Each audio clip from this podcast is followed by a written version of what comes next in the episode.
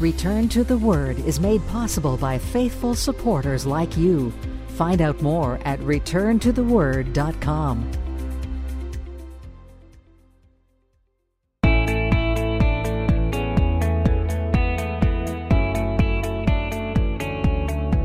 Welcome to another edition of Return to the Word Radio with Bible teacher Mark Fontecchio.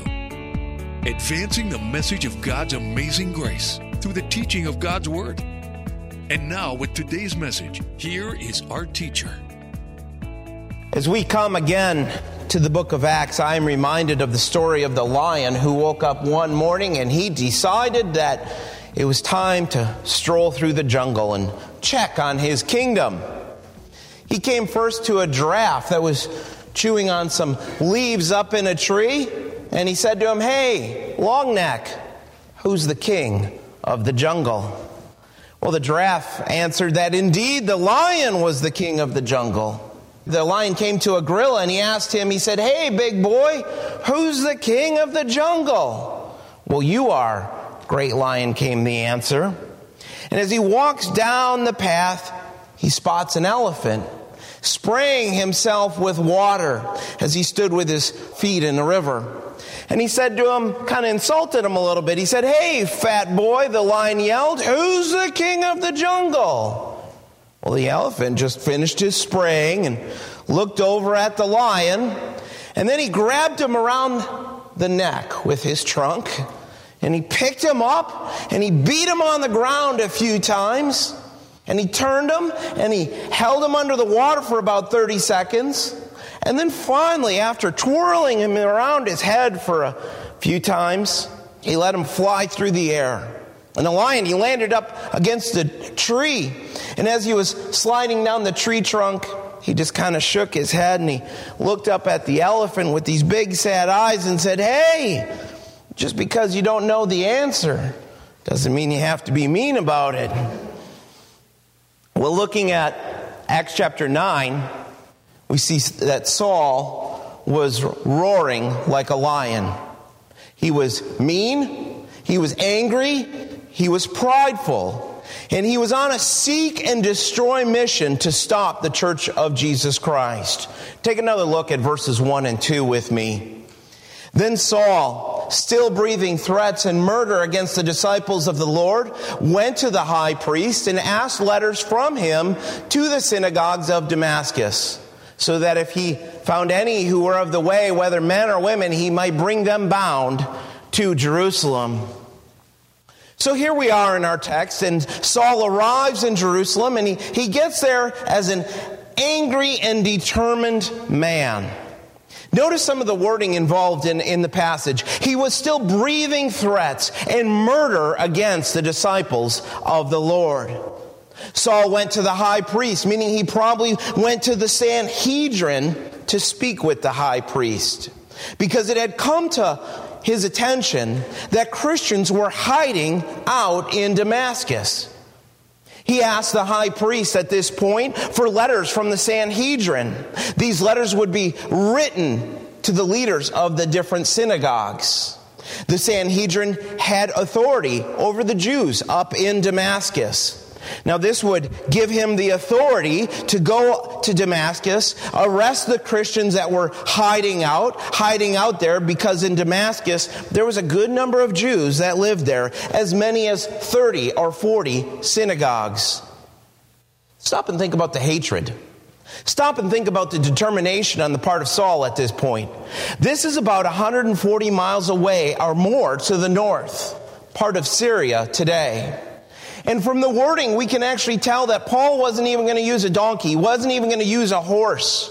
He was going to walk about, if you will, like that roaring lion, breathing threats and murder against believers.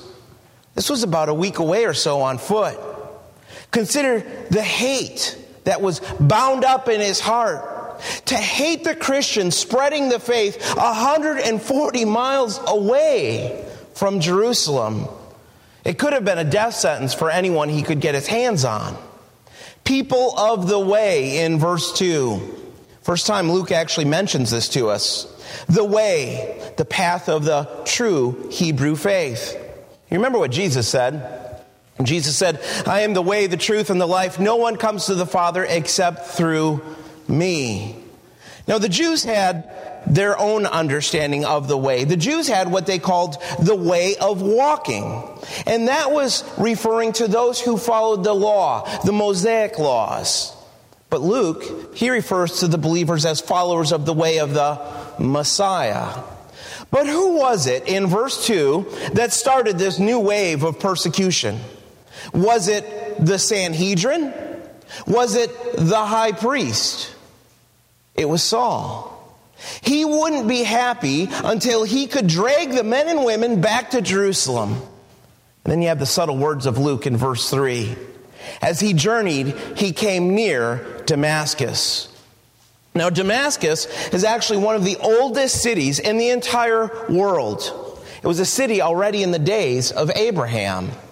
So Paul headed north on the long road to Damascus. Now, verse 7 is going to tell us that Paul had men with him. These would have been armed men, armed with weapons to arrest and actually bring the Christians back to Jerusalem. These other men would not have been Pharisees. These other men would not have been members of the Sanhedrin. And so, what this actually means is that they would not have been Saul's equal. The men traveling with him would not have been allowed to talk with him as though they were on equal footing with Saul. They wouldn't have even been allowed to walk alongside of him as he walked. Meaning, Saul had to walk alone ahead of these men a lonely and determined walk to bring about the end of the Christian faith. So Luke teaches that Saul came near to Damascus. He might have been close enough to see the walls and the towers of the city in the distant skyline. And suddenly a light shines around him from heaven. You know, don't be thinking at this point of a little small flashlight or something like that. Acts 22 says it was about midday. This was a light that was bright enough to stand out against the backdrop of the noonday sun. This was a light from the glory of God shining upon him. And he falls to the ground. The light of the glory of God, it drives him to his knees. And we learn later on in Acts that Saul, Saul saw the Christ. He hears a voice, the voice of God the Son. Saul, Saul, why are you persecuting me? I think we all know that to persecute a Christian is to persecute Christ. And I believe Paul's goal was actually to execute every Jewish believer in Jesus. And this is something that never left him. If you read his epistles, he would go on to say in 1 Corinthians, For I am the least of the apostles who am not worthy to be called an apostle, because why? I persecuted the church of God. And again he would say in Galatians 1:13, "For you have heard of my former conduct in Judaism, how I persecuted the church of God beyond measure." And what? Tried to destroy it. But what we have before us is the most important conversion story in the history of the church. It is the most important conversion story in the history of the church. Take a look at verse 5. And he said, Who are you, Lord? And then the Lord said, I am Jesus. That's a great question, by the way.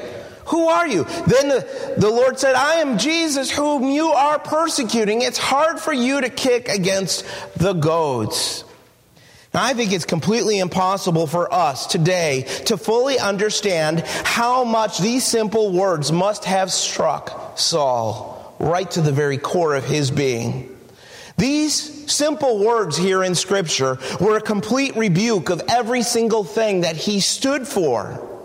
He had been the one to lead the charge to persecute Christians for their blasphemy, that Jesus is the risen Christ.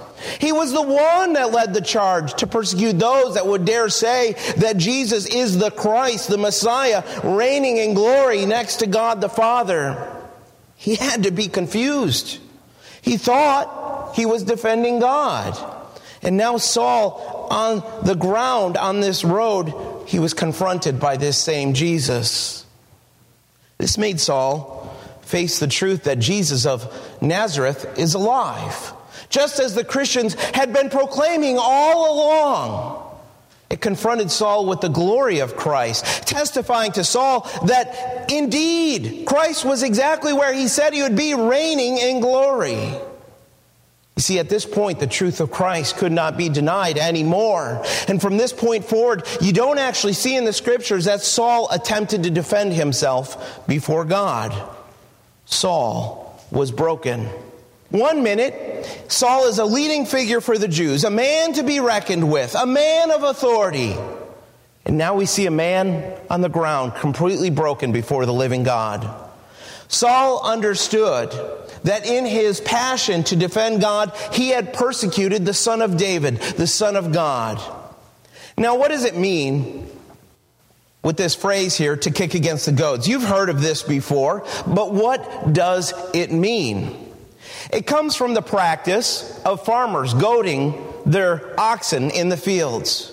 Goads, you remember, were typically made from slender little pieces of wood, blunt on one end and pointed on the other. And farmers would, of course, use the pointed end to urge a stubborn ox into motion. Sometimes the ox would kind of kick back a little bit, just like a horse does or a cow. The ox would kick back against the goad. But the more he did, what happened? The sharp point would puncture the skin and cause intense pain. Jesus was telling Saul that he had been prodding him along for a time, just prodding and prodding and prodding. How? Well, the words of Christ probably haunted Saul. You know, if you think about it, Saul and Jesus were about the same age. Their paths, they might have crossed in Jerusalem. And the words and works of Jesus, they must have pierced his mind and goaded him. Then there was Stephen's death, a violent death. But Stephen held firm, didn't he? And he died in peace. And everywhere Paul looked, believers in Christ, they just kept popping up. You know, it's like that childhood game of whack a mole. And after a while, the steady and faithful witness of the people he took into prison the courage of these believers, it began to haunt his thoughts. And the Lord prodded him day after day until finally he got the message. There would be no more running, there would be no more hiding. The fight was over. I love the old story about a man communicating that was having a hard time communicating with his wife. Some of you have been there. And he began to think that over the years of his marriage, maybe, just maybe, his wife was becoming hard of hearing. So he came up with a plan. He decided to test her hearing, but he wasn't going to actually tell her about it. So one night, he sat in a chair on the far side of the room, and her back was to him. She couldn't see his face. So, very quietly, he whispered, Can you hear me? Can you hear me? And just as he expected, there was absolutely no response from her. Well, he moved a little closer this time and he asked once again, Can you hear me now? Still no reply from his wife. So, very quietly, he got himself even closer and he whispered the words, But for the third time, there was no answer. And finally, he moved in right behind her chair and said, Can you hear me now? This time she turned around and looked right at him and said, with a little bit of frustration in her voice, for the fourth time, Yes. I often wonder if Saul thought along the way that maybe God didn't hear his prayers. Do you think that Saul prayed for God to use him? as he punished those who opposed what he thought was the Jewish faith? You see, I actually do. I think Saul prayed often. I think Saul may have questioned if God was hearing his prayers. But the problem wasn't on God's end. God could hear him just fine. Saul was the one that wasn't listening. It isn't hard to make that mistake, is it? Not that you're going to see a light from heaven or a loud voice, but it's easy enough to fail to listen to the Word of God. All you have to do is leave your Bible shut. Leave your Bible app off nowadays. All you have to do is fail to live out what you read, what you say you believe. It's so easy to neglect God. But the grace of God changes everything for Saul. Notice our text now, starting in verse 6. So he, trembling and astonished, said, Lord, what do you want me to do? And the Lord said to him, Arise and go into the city, and you will be told what you must do. And the men who journeyed with him stood speechless, hearing a voice. But notice, seeing no one. He trembled. He was astonished. Saul saw Christ. And he would go on to write about this in 1 Corinthians 9, where he wrote, Am I not an apostle? Am I not free? Have I not seen Jesus Christ our Lord? Luke tells us the men with Saul heard a voice but saw no one. And based on Acts 22, we know the men heard that a voice was actually speaking. But they couldn't make out the words. They couldn't understand what was being said. They knew something significant happened, but it was not their place to take part in the conversation that the Lord had with Saul. So, forever changed, notice what happens starting in verse 8. Then Saul arose from the ground, and when his eyes were open, he saw no one. But they led him by the hand and brought him into Damascus, and he was three days without sight and neither ate nor drink. Humbled before God at this point, Saul had to be led by the hand into the city of Damascus, where he could reflect now on what God had done. The lion had been tamed, and he did not eat or drink for three days. Blind. Why blind? You ever ask yourself that? Why blind? Well, it's the breaking of the will. In order to put your trust in another person, you need to be aware of your need. In order to depend on someone else, you need to be brought to the point where you quit depending on yourself. And it broke Paul completely. And that is why he would go on to tell the church at Philippi this. Notice what he said to the church at Philippi. If anyone else thinks he may have confidence in the flesh, I more so. And look at his list circumcised the eighth day of the stock of Israel, of the tribe of Benjamin, a Hebrew of the Hebrews, concerning the law, a Pharisee, concerning zeal, persecuting the church, concerning the righteousness which is the law, blameless. And then what did he go on to say? But what things were gained to me, these things I have counted loss for Christ, yet indeed I also count all things loss for the excellence of the knowledge of Christ Jesus my Lord for whom I have suffered the loss of all things, and count them as rubbish, rubbish, that I may gain Christ and be found in him, not having my own righteousness, which is from the law, but that which is through faith in Christ, the righteousness which is from God by faith. You see, in the pages of Acts chapter 9, Saul was beginning to learn. Saul was beginning to learn that he could no longer have confidence in the flesh. Everything that he had once trusted in, everything he had once boasted in, was now to be re examined in the light of the glory of Jesus Christ. His entire world had been changed, transformed, turned upside down, and he was led into Damascus, blind and helpless like a little child. You've probably heard the old illustration of a church that found itself without a pastor and a committee was formed. And receiving a letter from a man wanting the job, the letter said this. It said, I'm considered to be a good preacher. I've been a leader in most of the places I've served. I've also done some writing on the side. I'm over 50 years old. And while my health is not the best, I still manage to get enough work done. But as for references, I'm at a loss. I've never preached anywhere for more than three years. And most of the churches that I've preached in, they've been small, even though they were in large cities. I've had to leave some places because my ministry has caused riots. I've been physically threatened, attacked. I've even gone to jail a few times for preaching.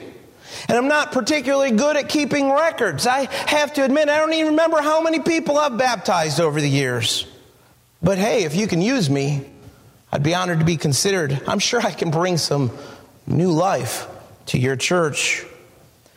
Well, there is no doubt that Paul had a ministry that was like few others.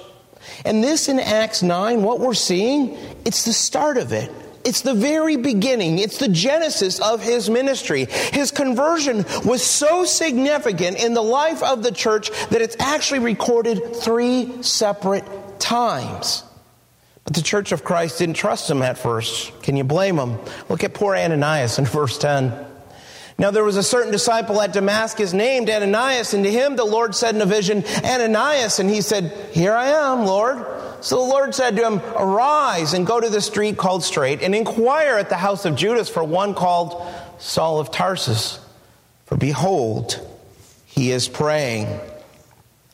And in a vision, he has seen a man named Ananias coming in and putting his hand on him so that he might receive his sight.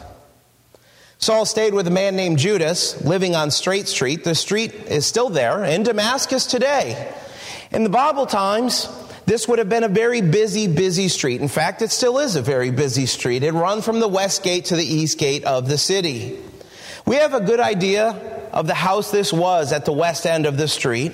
But look at how God orchestrated all these events in the book of Acts. Saul was praying, and God showed him that a man would come and restore his sight. And Ananias was that man. Whether he liked it or not, he was that man. Hard to blame the guy. But look at how he reacts in verse 13. Then Ananias answered and said, Lord, I have heard from many about this man. I mean, are you kidding me, Lord? How much harm he's done to your saints in Jerusalem. And here he has authority from the chief priest to bind all who call on your name.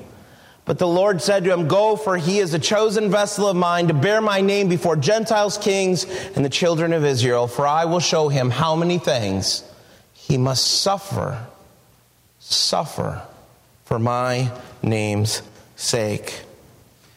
You can be sure that Ananias had heard about Saul. He knew about the persecution, and word was out that Saul had the authority from the chief priest to arrest anyone that called on the name of Jesus. Are you sure, God? Are you sure you want me to go? Have you been there? Are you sure, God? Me? Ananias threw it out. Like God didn't somehow know about Saul. The Christians in Damascus, they had just fled there from Jerusalem, and Saul was coming to town. And the believers there had to wonder at this point should they flee again? Should they stay? And here we have the Lord telling Ananias, Go and face the man. Go and face the man, the very man that the Christians so desperately were fearing. Go and face the biggest enemy of the church chosen by the Lord to bear witness to Jesus, the living Christ, before Gentiles, kings, and the children of Israel. This is actually a prediction here. That Paul would be on trial before the Gentiles, before the kings of the earth, and before the children of Israel. And this is exactly what happened, isn't it? Because Paul, he went on trial before the Gentile rulers Felix and Festus, on trial before King Agrippa, and he gave testimony repeatedly over and over again in the synagogues. And Paul even gave testimony to the Sanhedrin in chapter 23. And verse 15, this was all a prediction of the ministry of Paul.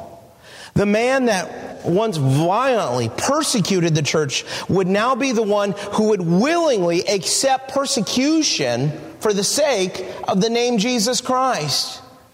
You know, everything in Saul's life had been leading to this encounter with the living Christ. This is what God had prepared him for. His birth into a family which enjoyed the privilege of having Roman citizenship. His birth into a family that lived in a city where he would learn the Greek language. But he also was brought up in the synagogue, being trained up in the Old Testament scriptures. Saul's training as a rabbi, even all the vain traditions of the Jews and his hatred for the church, his hatred for Christ. God packaged up all these things to use Paul for his purpose and for his glory. Paul was to be the apostle to the Gentiles, and the Lord had equipped this man for the mighty work that he laid before him. In 2 Corinthians 11, Paul wrote, speaking of the suffering that he had endured From the Jews, five times, I received 40 stripes minus one. Three times I was beaten with rods. Watch this list. Once I was stoned. Three times I was shipwrecked. A night and a day I have been in the deep. In journeys often, in perils of waters, in perils of robbers, in perils of my own countrymen, in perils of the Gentiles, in perils in the city, in perils in the wilderness, in perils in the sea, in perils among false brethren, in weariness, in toil, in sleeplessness often, in hunger and thirst, in fastings often, in cold and nakedness. And pay attention to this next part. What does he say? Besides the other things, what comes upon me daily, my deep concern for all the churches. That's what Paul thought about it at the end of it all. His deep concern was for all the churches. I have seen the most horrible things, but I have met people who are still full of faith in spite of what they have endured. Those are the opening words of Matt Nowry to a gathering of leaders and supporters of Samaritan's Purse, the ministry that is led by Franklin Graham. Now, Matt at the time had been serving in Sudan. Then, at that time, it was the most dangerous place in Africa and perhaps the entire world. And Matt continued to speak. He said this 18 months ago, I was at home, a recent graduate of the University of Georgia, waiting for an opportunity, looking for a place to commit my life. And then listen to what he said. Matt turned to Franklin Graham and he said, Mr. Graham, this is the first time since the day you gave me the opportunity in Sudan that I've been able to say thank you publicly so tonight, in front of all these people, I want to say thank you for challenging a young man like me to a wholehearted commitment to Christ. Now, why is that a big deal? Well, let's rewind the story a little bit. Let's go back in time to 18 months before this. Matt's father, Kirk, was a longtime friend of Franklin Graham. Well, soon after Matt and his older sister Ashley had graduated from college, Franklin called Kirk in the middle of the night. And Kirk, he said, This is Franklin. I hope I'm not calling you too late. Normally that means you are. But I hope I'm not calling you too late. I have your kids on my heart. I heard that they're at some transitional points in their lives, out of college and looking for something beyond the mundane. I have a little project I want to present to them. Little project. Well, the family talked about it and they went up to see Franklin.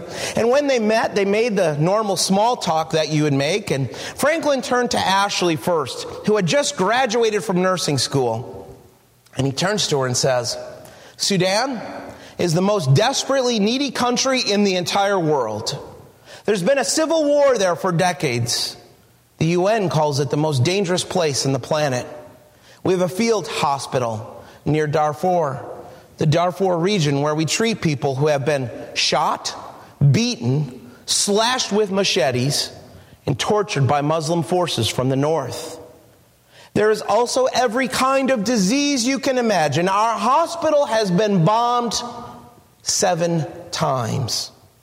And then he added, I think that when this kind of thing is happening, the first hand to reach out to people in need should be the hand of Jesus. We are that hand. Ashley, you're a talented nurse, and I want to invite you to join our team at the hospital. Well, as a parent, at this point, you're a little taken back by this. But before the parents could say anything, Ashley just said this. She said, Mr. Graham, my daddy trusts you, and we've always been taught to live by faith. Sign me up.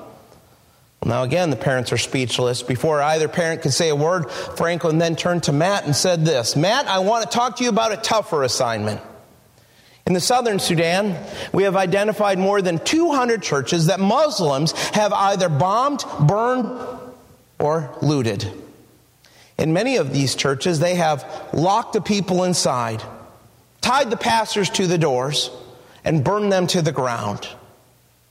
Matt, I want you to go in Get the names, get the stories of every pastor that has been killed. I want you to get the names of all the Christians who have been killed and all the churches that have been destroyed.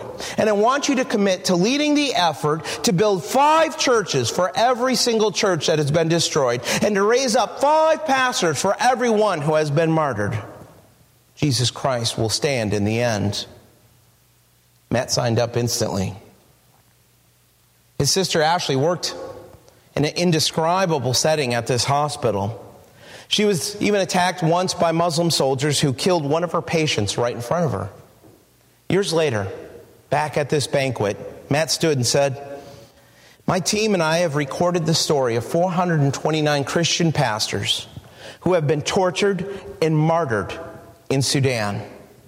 In most cases, their church buildings were destroyed, sometimes burned down with members still locked inside. The Christians are victims in a reign of violence driven by the fierce Muslim government in the north. They have been severely persecuted. Many have died, but others are waiting to take their place. Isn't that a beautiful lesson for our church? And then he ended by saying, Mr. Graham, thank you for challenging me, for asking me to make a difference, for calling on me to make my life count. Please don't ever stop challenging young people to a wholehearted commitment to Jesus Christ. Could I suggest to you this morning that if Acts chapter 9 doesn't hit home in your heart, it's because we're not living on the front lines. We're in the reserves. We're in the reserves. We're not on the front lines. But I am praying, and you may not like this prayer, but I am absolutely praying that God will challenge each one of you. That He will stretch you until it actually hurts you. That God will show you a path where you can go and make a difference for Jesus Christ. To get out of the mundane. To get out of the mundane and get onto that path of living for Christ. You know, only a few are called to serve in a place like the Sudan. But every single one of us in this room is absolutely called to live for the glory of Christ.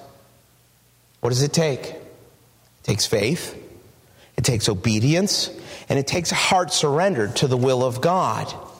And it forces us to each ask the questions Do we believe the Word of God? Do you believe? Do you care about the pages of the Word of God? Because if you actually care and believe it, and we're not just playing church, then nothing should compare with the love that we have for Jesus Christ and the love that we have for this lost and dying world. It means pressing on to receive the prize that awaits for you when you go to see Jesus Christ. You know, living for Christ is done when you do your part. When you do your part to have a Christ centered home. It's done in your relationship when you're with your spouse. When men, you love your wife like Jesus Christ loves the church. It's done in your work when you serve with integrity. It's done in the church when you give and you serve in the ministry.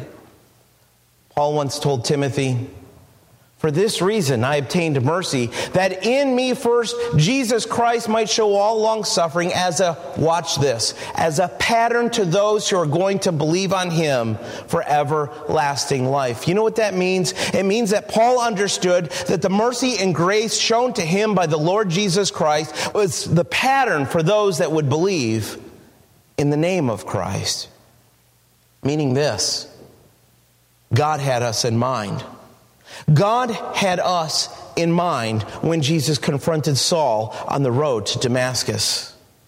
God converted Paul so that we would read of the grace of God, so that we would read of the love of God and the mercy of God. And part of God's plan in confronting Saul was to give hope to each one of us. Because grace, grace changes everything. I hope you believe it, and I hope you live it for the glory of our Savior, Jesus Christ.